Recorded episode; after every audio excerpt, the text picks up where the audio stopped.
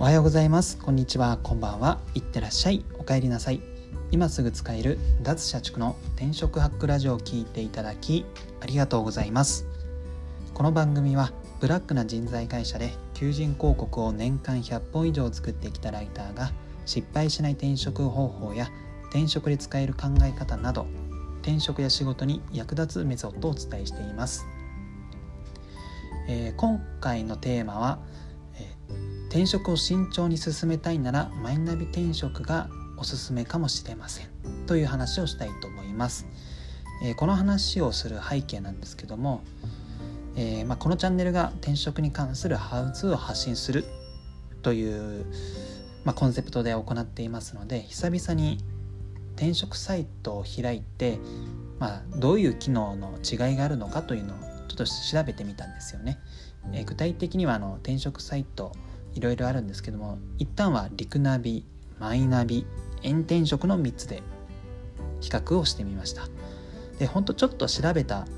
状態での、まあ、所感ではあるんですけども結構マイナビ転職にいい機能があったので、まあ、それが転職を慎重に進めたい人はおすすめかなと思ったので今回それをお話したいかなと思います。でその良いなと思った機能なんですけどもそれが求人広告のページに企業に質問するという機能があるからです。えー、まあサイト設計上なんかエントリー前に気になることがあれば募集企業に質問ができるというふうに作られていたんですよね。これ僕はこれこの比較調査で初めて知って、まあ、もしかしたらもともとあったのかもしれないんですけども、まあ、すごくこれ個人的には良い設計かなと思っています。何でしょう求人広告読んでも結局これ書いてる理由というか内容がちょっとよくわからないみたいなのあるじゃないですか。でそういうのってできればエントリー前に解消させたいなっていうのが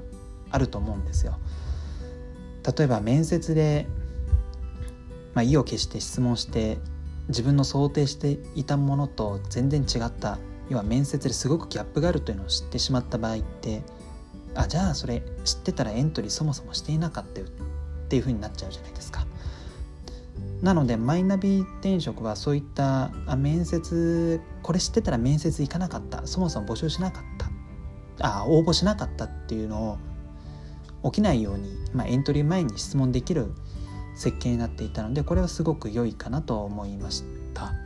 なので、まあ、転職を慎重に進めたい方ですね。本当に働き方とかどうなっているのかとか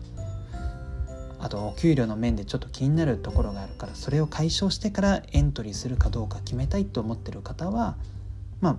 マイナビ転職のこのあこの機能があるマイナビ転職がおすすめかなと思いました。えー、リクナビとか炎転職見てもこういった機能はなくてリクナビはえー、っとですねちょっと似たような機能はあっリクナビは求人広告に応募にあたって不明点がある場合はこちらみたいな問い合わせフォームのボタンはあったんですけどもあれ実際クリックするとリクナビを使う上でのなんかヘルプページに飛ぶだけだったので、まあ、マイナビしかこのエントリー前に募集企業に質問する仕組みはなさそうなので、まあ、転職を慎重に進めたい方っていうのは非常に良いかなと思います。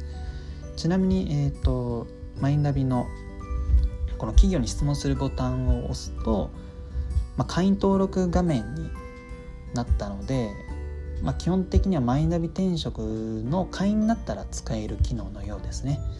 で質問する上では個人情報多分これ向こうに開示される仕組みなような気もするので、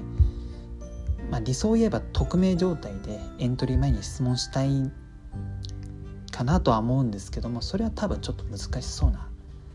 設計になっていますね。まあ、匿名で質問できるようにしてしまうと企業側も質疑応答がすごく集まってしまってそれで採用活動に支障が出るっていうのもあると思うのでまあちゃんと名前とか登録しないとできない仕組みになっているのかもしれません。はい、えー、話をまとめるとマイナビ転職にはエントリー前に募集企業に質問するフォームが設置されているので転職で慎重に進めたい方っていうのは、まあ、マイナビ転職使うのが良いかなと思いました。リクナビとか炎転職と比べるとですね。っていう感じで今日の放送は以上ですと。すいません。ちょっと実はお腹痛い中これ収録しておりましてちょっと至らない点があったかもしれませんがあなたの転職活動の成功があ成功を祈りつつ今日はこの辺でまた明日。